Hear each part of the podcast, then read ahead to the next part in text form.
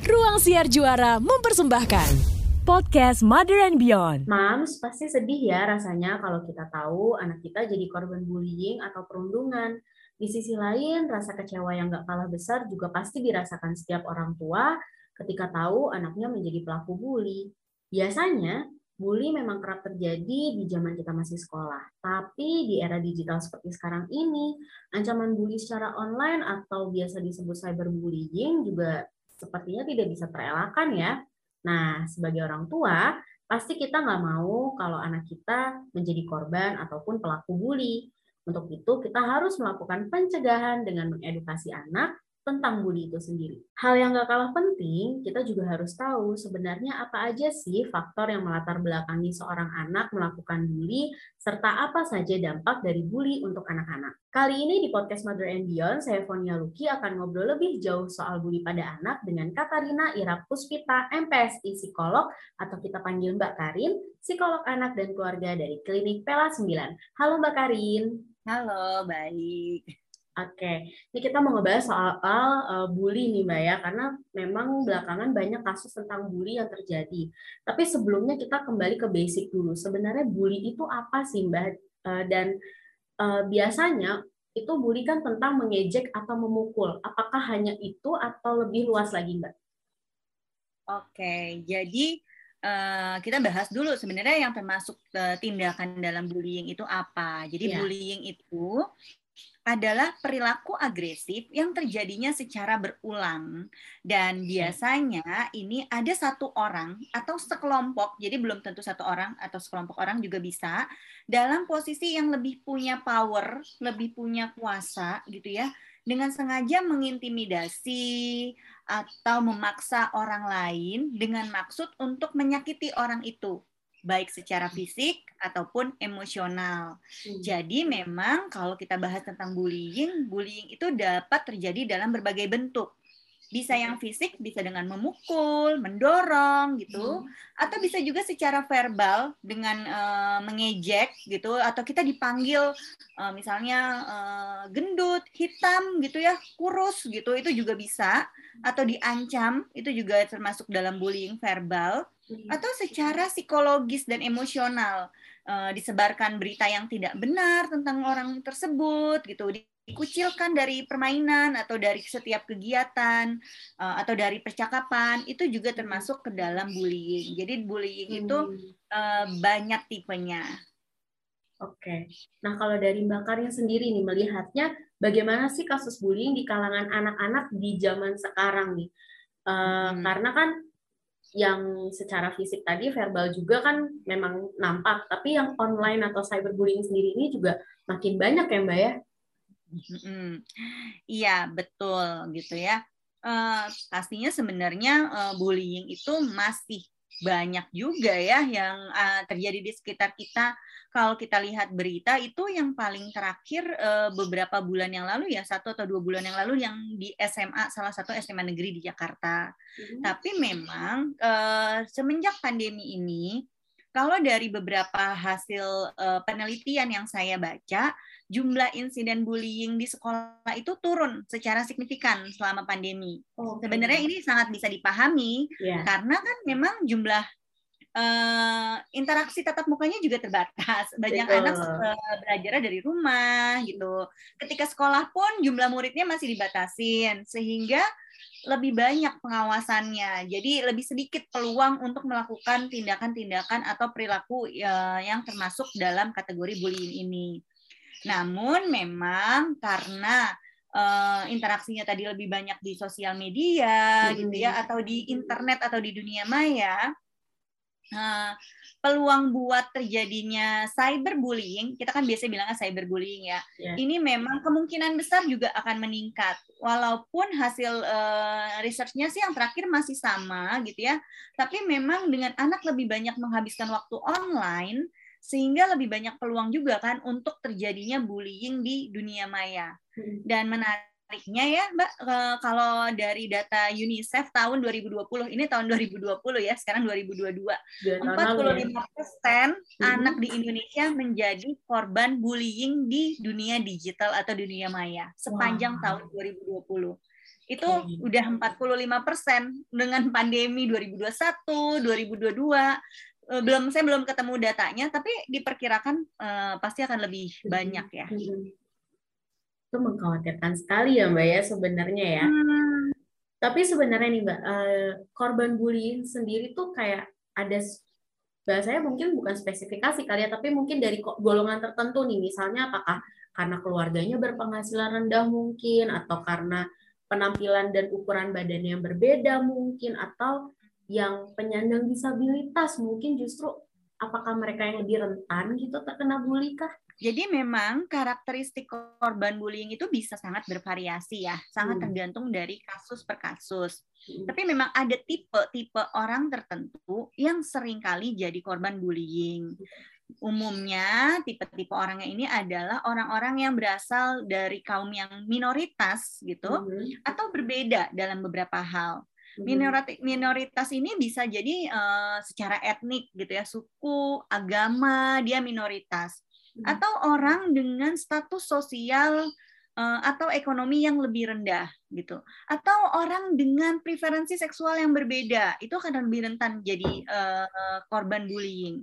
Atau hmm. juga bentuk fisiknya yang berbeda. Misalnya dia secara fisik lebih kecil atau individu ini punya cacat fisik gitu. Hmm. Nah, ini akan lebih rentan jadi sasaran bullying meskipun ya in general ya siapa pun bisa jadi korban bullying walaupun dia tidak termasuk dalam kategori yang tadi setelah saya sebutkan. Oke, tapi balik lagi siapa pun bisa ya Mbak jadi korban bully ya? Iya betul. Oke, uh, kemudian membahas dari jenis bully sendiri. Benar nggak sih Mbak kalau kita bisa membagi anak laki-laki umumnya mengalami bullying secara fisik, sedangkan anak perempuan mengalami bullying secara psikologisnya. Mm -mm. Iya, betul.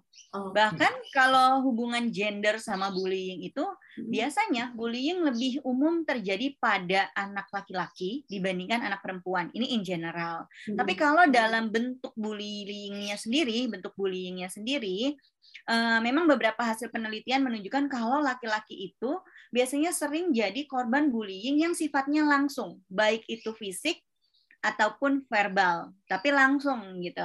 Hmm Kalau yang perempuan itu bentuk uh, bullyingnya atau intimidasinya tidak langsung dan biasanya sifatnya relasional. Jadi misalnya digosipkan gitu, disebarkan uh, rumor yang tidak benar, dikucilkan dari pertemanan. Jadi memang lebih uh, indirect ya gitu kalau yang perempuan. Tapi kalau cowok itu tadi fisik ya mbak ya, kayak lagi main misalnya gitu ya, terus melakukan gitu. Oke. Okay. Kemudian ketika anak itu akhirnya sudah menjadi korban bully tapi nggak berani speak up mbak. Entah karena malu atau uh, banyak kan malu ya mungkin sama orang tuanya gitu. Sedangkan orang tua jadi kesulitan gitu kan ngelihat anaknya ini kenapa nih kok ada perubahan-perubahan? Nah, perubahan itu ada tanda-tandanya gitu nggak sih mbak? Uh, dari korban bullying sendiri Iya, biasanya pasti ada ya. Perubahan yang signifikan adalah kalau jadi orang tua tuh anaknya berubah dari biasanya gitu udah kelihatan. Misalnya sebelumnya ceria jadi anak yang pendiam gitu.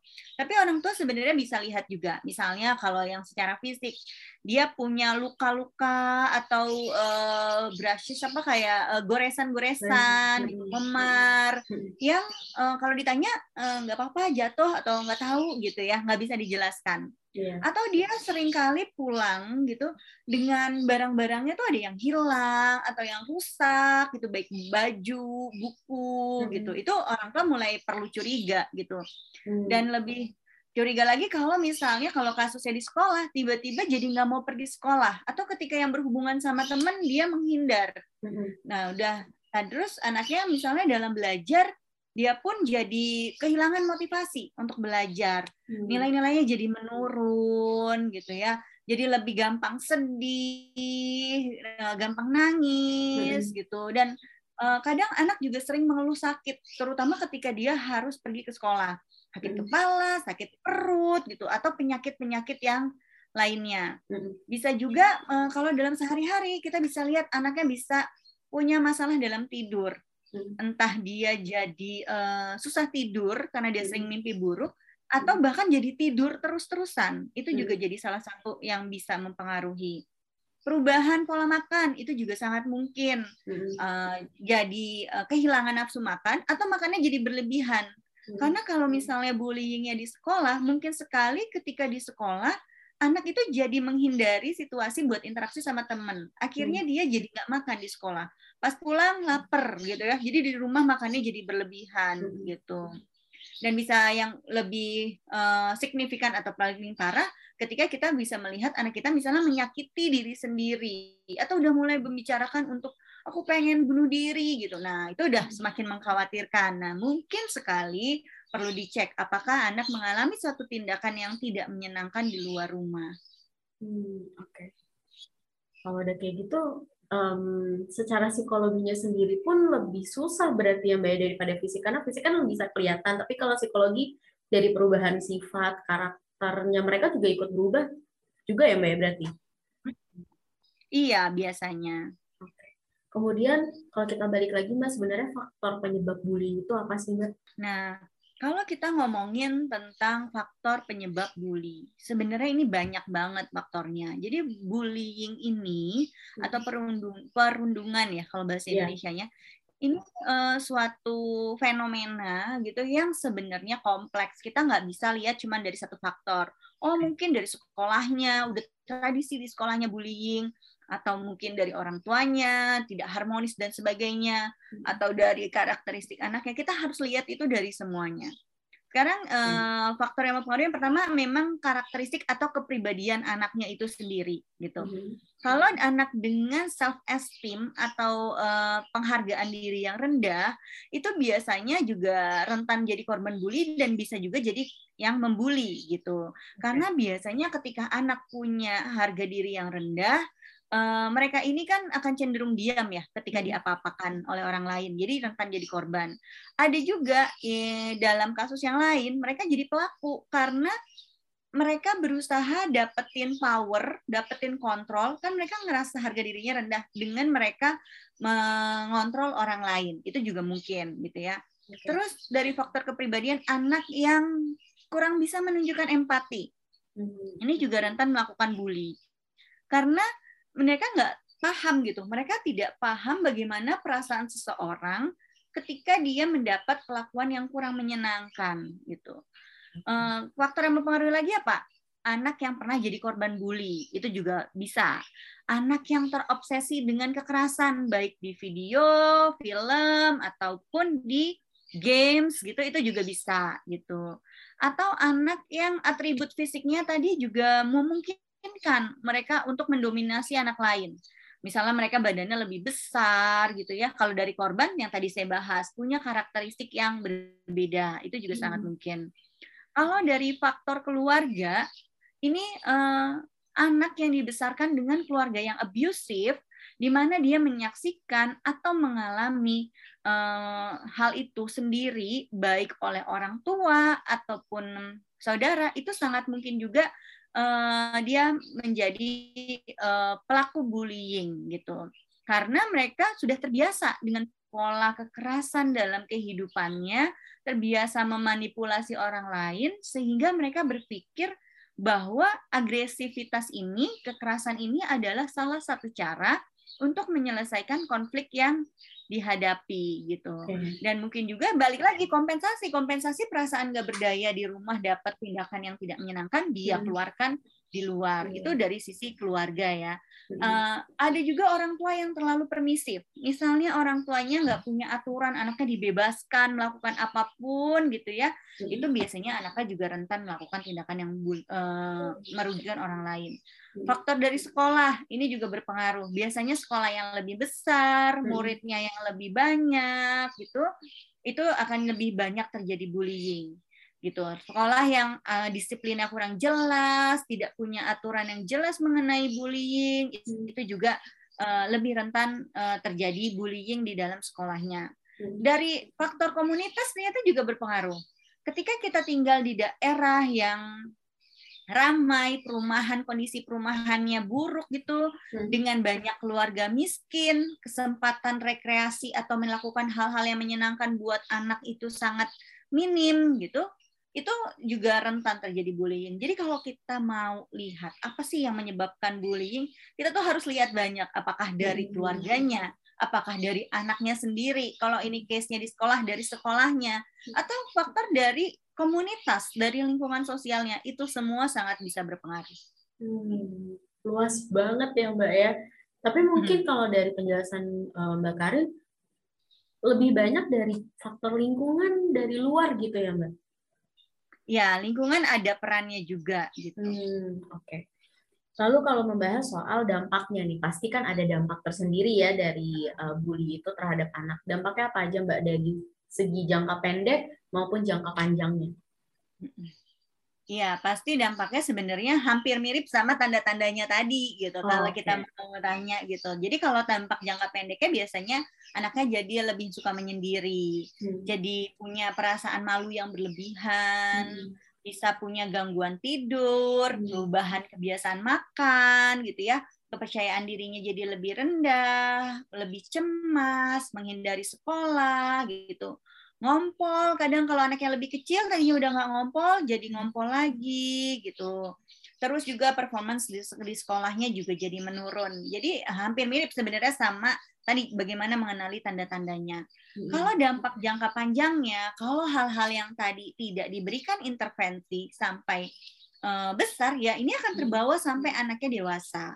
Jadi bisa sekali akhirnya yang tadi baru gejala-gejala sekarang beneran jadi gangguan, gangguan klinis. Punya hmm. masalah depresi gitu ya, punya gangguan kecemasan, gangguan stres pasca trauma gitu. Hmm. Punya resiko untuk melakukan bunuh diri atau pemikiran-pemikiran mengenai bunuh diri yang lebih besar gitu. Hmm. Menyakiti diri sendiri dan juga sering kali tuh uh, punya trust issue sama orang lain biasanya. Okay. Jadi sulit membangun kepercayaan.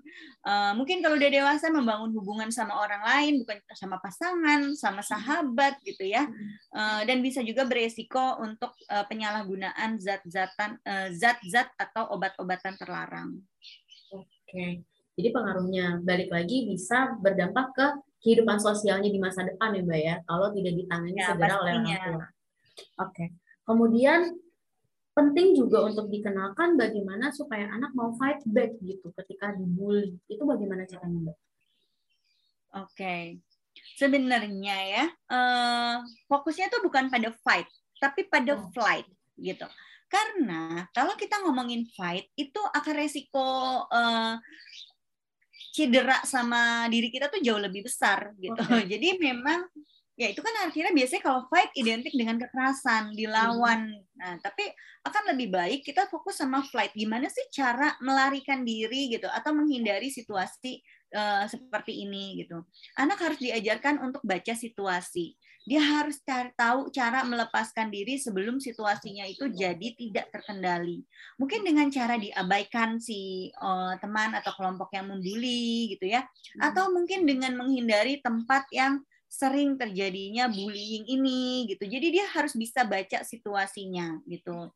Nah, tapi dari sisi si anaknya juga uh, dia harus ditingkatkan kepercayaan dirinya. Jadi dia diajarkan punya gesture atau hmm. bahasa tubuh ini yang percaya diri. Kalau jalan jangan yang nunduk gitu ya kan. Jadi kayak kelihatan. Tapi kalau jalan ya tegap, hmm. pandangan matanya ke depan hmm. gitu. Lakukan kontak mata dengan orang yang kamu lihat. Hmm. Jangan lupa untuk tersenyum gitu. Dan ketika berbicara, berbicaralah dengan tenang. Karena kalau udah dari jalannya aja udah kelihatan takut-takut gitu ya, hmm. banyak nunduk. Nah, itu udah jadi udah kelihatan berbeda kan. Dan yeah. tadi kalau berbeda udah rentan buat jadi korban bullying gitu. Jadi dari sisi bahasa tubuh si anak itu dia juga harus bisa uh, pede, bisa yakin sama dirinya sendiri. Hmm. Terus usahakan juga selalu bersama teman. Jadi resikonya jadi minim kalau ada orang lain gitu. Okay. Dan harus belajar untuk bisa ngomong atau berbicara secara asertif.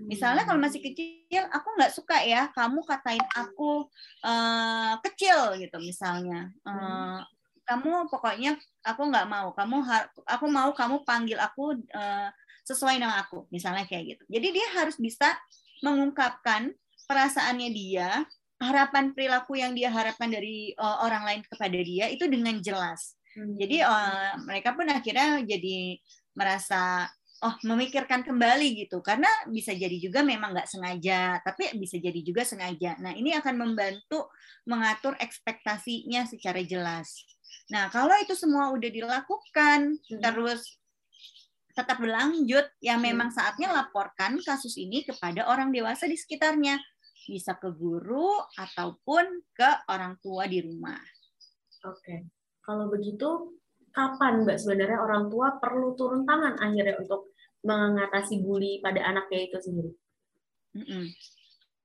Biasanya setelah misalnya anaknya sudah dibekali dan kejadian bullyingnya masih terjadi lagi gitu. Artinya kan hmm. anaknya sudah mencoba melakukan cara yang dia bisa, uh, tapi masih terjadi. Itulah saatnya hmm. orang tua turun tangan. Tapi hmm. memang harus lebih bijak juga ya turun tangannya tuh uh, harus punya data-data yang jelas gitu. Jadi setiap cerita anak dicatat atau misalnya ada bukti-bukti misalnya luka bisa difoto. Lalu datanglah ke sekolah, didiskusikan dengan sekolah kejadian yang dialami anak. Kalau ini case-nya di sekolah gitu. Atau mungkin kalau teman sekolah ya tetap bisa minta fasilitasi dari sekolah. Jadi uh, orang tua coba komunikasikan kira-kira cari tahu uh, aturan mengenai bullying di sekolah itu seperti apa? Kira-kira uh, sekolah bisa memfasilitasi seperti apa? Kalau nggak berhasil juga bisa dipikirkan untuk uh, ngambil langkah hukum ya. Nah, tapi ini hmm. sangat hati-hati sekali karena ya, kalau betul. biasanya kalau udah ngambil langkah hukum uh, anaknya nggak bisa stay di sekolah itu sih kalau iya. berdasarkan yeah. pengalaman saya ya. Jadi artinya memang udah siap anaknya pindah. Kalau enggak anaknya jadi semakin kasihan gitu. Dan kalau misalnya anaknya sudah besar, alangkah lebih baiknya kalau dikomunikasikan juga nih step-step yang mau diambil sama orang tua dengan anak sehingga anaknya juga ja, ya, tahu gitu ya, bisa tahu uh, apa yang harus dia lakukan ketika di sekolah. Hmm, betul sekali sih, Mbak. Oke, itu tadi dari kita obrolin dari korban.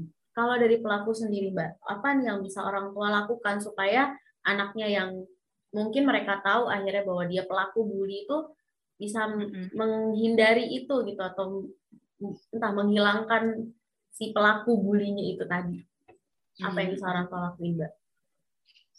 Yang pertama harus komunikasi menurut saya gitu. Ketika oh, sebagai orang tua mengetahui anaknya jadi pelaku uh, tindakan bullying, orang tua harus mengajak anak komunikasi mengenai uh, situasi yang terjadi gitu. Cari tahu kenapa sih kamu melakukan hal tersebut. Misalnya mama dapat informasi uh, dari sekolah atau dari mana katanya kamu melakukan ABCDE gitu. Kenapa? Apakah itu betul gitu ya?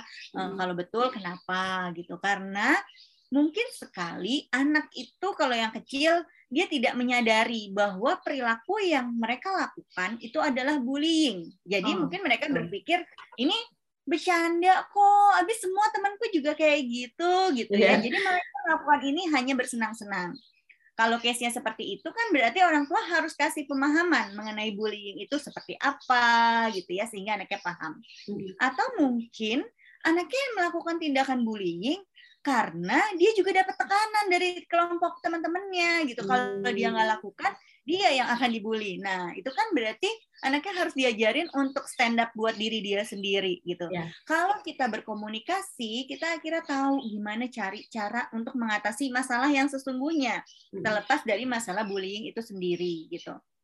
Lalu yang kedua, penting sekali buat orang tua itu juga melihat ke dalam diri, ke dalam keluarga Hmm. Apakah memang perilaku yang anak tampilkan ini memang ada dampak dari sesuatu yang terjadi di keluarga gitu. Apakah saya berbicara terlalu kasar? Hmm. Apakah saya juga mungkin nggak ke anak tapi ke pasangan sering berantem gitu? Hmm. Atau mungkin dia sering diganggu sama adik atau kakaknya gitu. Jadi apakah ada sesuatu yang terjadi di rumah sehingga anaknya punya kemarahan yang mungkin itu dia lampiaskan keluar atau dari situ sebenarnya anak mencontoh, anak belajar bahwa oh di rumahku polanya seperti ini jadi nggak apa-apa gitu kalau aku sama temanku juga seperti itu gitu hmm. jadi sangat penting buat orang tuanya juga melakukan refleksi ke dalam diri ke di setting keluarga lalu kalau udah dikomunikasikan berikan konsekuensi konsekuensinya memang harus sesuai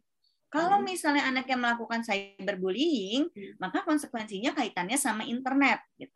Kalau misalnya anak yang melakukan uh, bullyingnya ketika lagi di jam tertentu, misalnya lagi uh, pulang sekolah nongkrong-nongkrong gitu, misalnya kalau udah agak besar, berarti hmm. hukumannya adalah konsekuensinya dia tidak boleh uh, dikasih jam mainnya tuh dipotong gitu. Hmm. Tapi memang konsekuensinya jangan terlalu lama karena biasanya jadi tidak efektif gitu. Hmm.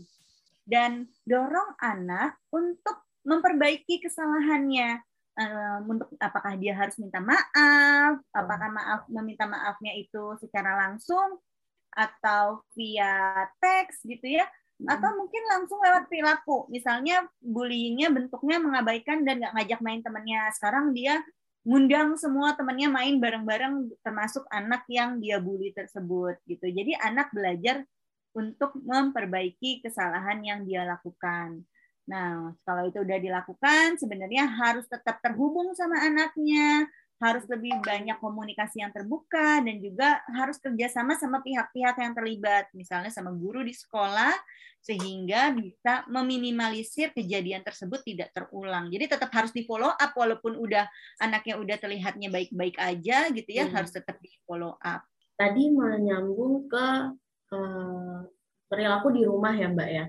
Baru-baru ini atau ya belakangan lah banyak kasus menyebutkan orang tua justru yang membuli anaknya Nah, mm. uh, itu bagaimana supaya orang tua tahu gitu bahwa dan sadar gitu ya bahwa mereka membuli anaknya sendiri gitu itu tanda-tandanya apa mbak? Sebenarnya kan bullying itu uh, tadi uh, tindakan agresif gitu ya biasanya hmm. dari orang yang berkuasa yang ke orang yang lebih tidak berdaya. Jadi sangat mungkin orang tua kan powernya lebih ya, lebih berkuasa gitu. Ketika orang tua menerapkan pengasuhan yang agresif atau yang keras, bisa jadi itu jadinya bullying gitu. Jadi kalau orang tua misalnya melukai anak secara fisik, hmm. gitu, mencubit gitu, oh nggak apa-apa aku tuh suka cubit, tapi cubit sedikit gitu, memukul. Yeah. Nah itu sebenarnya um, itu udah bullying secara fisik gitu.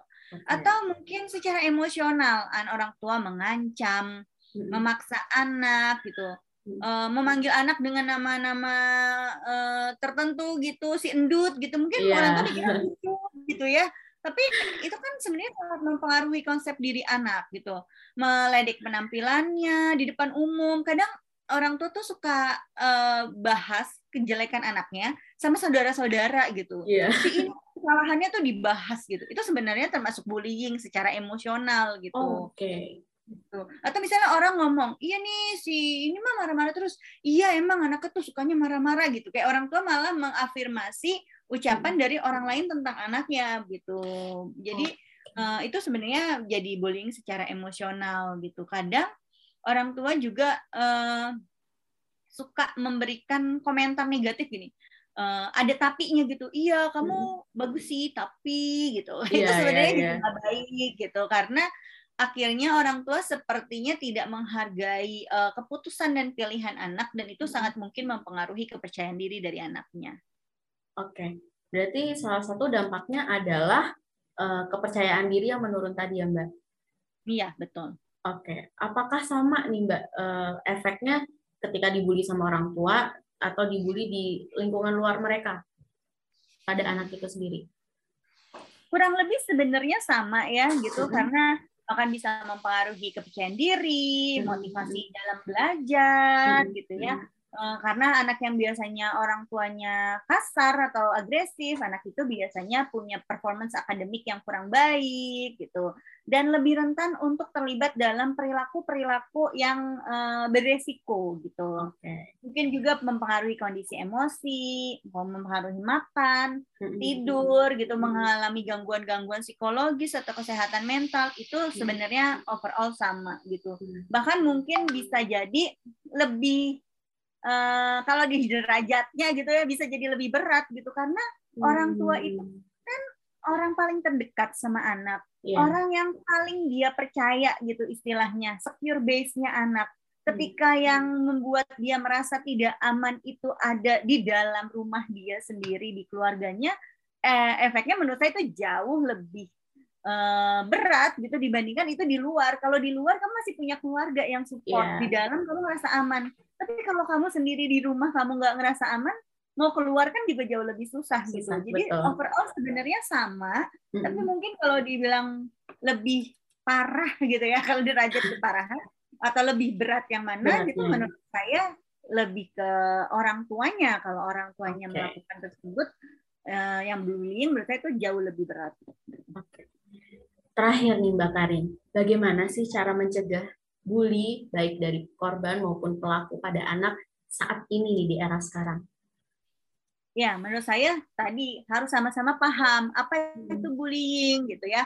Hmm. Eh, eh, bagaimana menghadapinya bahwa bullying itu tidak eh, dapat diterima apa pun bentuknya dan pastikan anak tahu bagaimana cara mendapatkan bantuan dari orang lain ketika itu terjadi. Terus yang kedua memang eh, jalur komunikasi antara orang tua dan anak ini harus tetap terbuka gitu. Jadi Oke. orang tua harus tahu anaknya main sama siapa, gitu tanyain tentang sekolah hal yang menyenangkan, hal yang terjadi.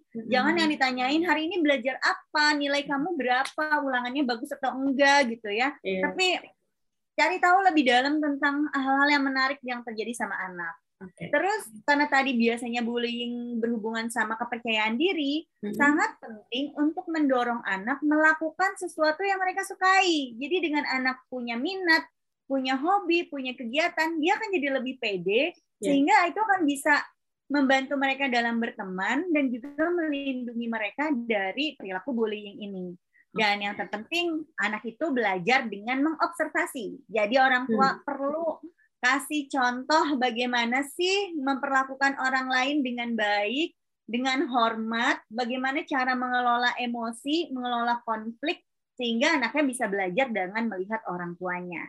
Gitu, Mbak. Wah, seru sekali obrolan kita tentang bully pada anak kali ini ya, Mams. Bersama dengan Katarina Ira Puspita, MPSI, psikolog, psikolog anak dan keluarga dari Klinik Kelas 9. Semoga bisa menjadi pegangan kita nih bagi para orang tua untuk mendampingi si kecil saat mengalami perundungan dan yang pasti bisa mencegah terjadinya bully pada anak. Sekali lagi terima kasih Mbak Karin dan tentunya Mams Ya, yang sudah mendengarkan podcast Mother and Beyond. Sampai jumpa di episode podcast berikutnya. Thank you for listening to podcast Mother and Beyond. Untuk info menarik lainnya, klik motherandbeyond.id serta follow Instagram, Twitter, dan TikTok at motherandbeyond.id, Facebook, dan subscribe YouTube channel Mother and Beyond. Mother and Beyond, your guide to motherhood and beyond.